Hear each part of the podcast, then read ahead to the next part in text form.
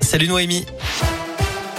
Salut Cyril, salut à tous. Le point sur vos conditions de circulation d'abord. Je vois que pour l'instant tout va bien, pas de grosses perturbations à vous signaler.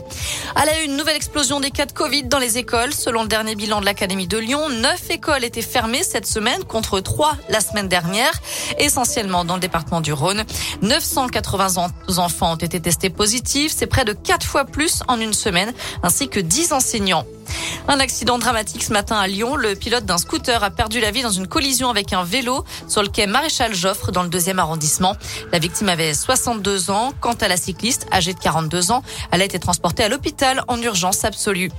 Après plusieurs accidents graves, les contrôles se poursuivent. Montée de Choulan à Lyon. Ce matin, trois personnes ont été verbalisées pour excès de vitesse. Un automobiliste a été contrôlé alors qu'il roulait sur une voie de bus. Et l'utilisateur d'une trottinette a été arrêté parce qu'il circulait avec un casque audio sur les oreilles. Le soulagement à Neuville-sur-Saône, au nord de Lyon. La jeune fille de 12 ans, portée disparue depuis lundi, a été retrouvée la nuit dernière. L'appel à témoins a donc été levé.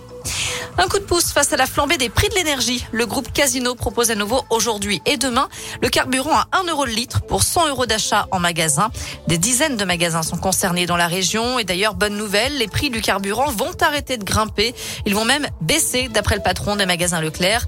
Michel-Édouard Leclerc affirme que le litre de gasoil coûtera 35 centimes de moins à partir de lundi dans les stations-service de son groupe. Dans le reste de l'actu, la suite du sommet européen à Versailles, l'UE prévoit 500 millions d'euros supplémentaires pour financer l'achat d'armes à l'Ukraine. Une enveloppe de 14 milliards de dollars a été débloquée hier soir par le Congrès américain. Une réunion du Conseil de sécurité de l'ONU doit se tenir en urgence ce soir à la demande de la Russie au sujet de la fabrication supposée d'armes biologiques en Ukraine. Accusation formulée par Moscou et démentie par les autorités ukrainiennes.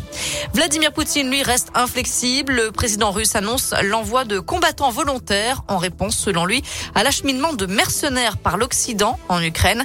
De nouvelles frappes russes ont touché ce matin les villes du centre et de l'ouest du pays, certaines situées à seulement 200 km des frontières de l'OTAN.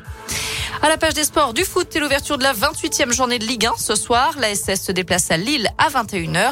De son côté, l'OL recevra Rennes dimanche à 17h05 à Dessine. Les Lyonnais qui seront privés de Boateng, Diomandé et Cherki blessés. Enfin en rugby, du rugby à suivre ce soir. Le 15 de France, toujours invaincu dans le tournoi des Six Nations, joue à Cardiff face au Pays de Galles. C'est à 21h. Voilà pour l'essentiel de l'actu. On jette un œil à la météo avant de se quitter. Pour cet après-midi, malheureusement, on reste dans la grisaille. On attend encore pas mal de vent. Des rafales allant jusqu'à 50, 60, 70 km heure. Les températures varient entre 10 et 15 degrés pour les maximales. Demain matin et dimanche, bah, malheureusement, c'est le retour de la pluie et toujours beaucoup de grisaille. Merci